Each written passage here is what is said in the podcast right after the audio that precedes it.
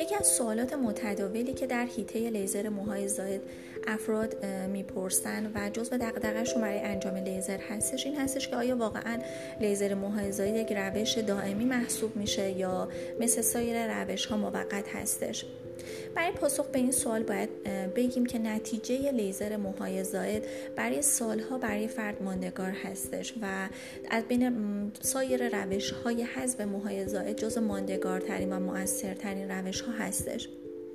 بعد از اتمام دوره جلسات لیزر برخی نواحی بدن فولیکول ها شروع به رشد مجدد می کنند که برای از بین بردن این فولیکول ها نیاز به جلسات شارژ دوره هستش که زمان این جلسات کاملا بستگی به ژنتیک فرد و نوع موهای اون فرد داره. برخی از افراد نیاز به جلسات دوره سه ماهه دارن و در برخی از افراد هم دیده شده که این جلسات دوره ای سالی یک بار هستش.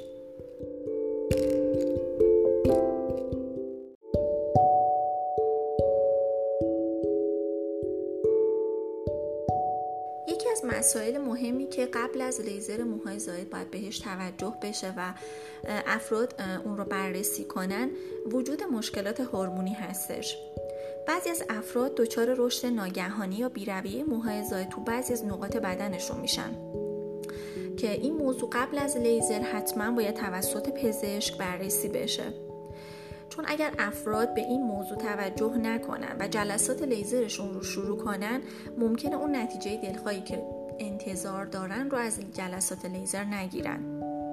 به طور کلی علل مختلفی موجب رشد موهای زاید تو بعضی از افراد میشه که یکی از این عوامل سندروم تخمدان پولیکیستیک هستش و یا عاملی مثل تومور یا بیماری های قده فوق کلیه استفاده بعضی از داروها هستش مثل کورتیزون خوراکی، ماینوکسیدیل و دلایل ژنتیکی یا افزایش تستوسترون بعد از یائسگی باعث میشه که موها خیلی ناگهانی و بیرویه رشد کنن.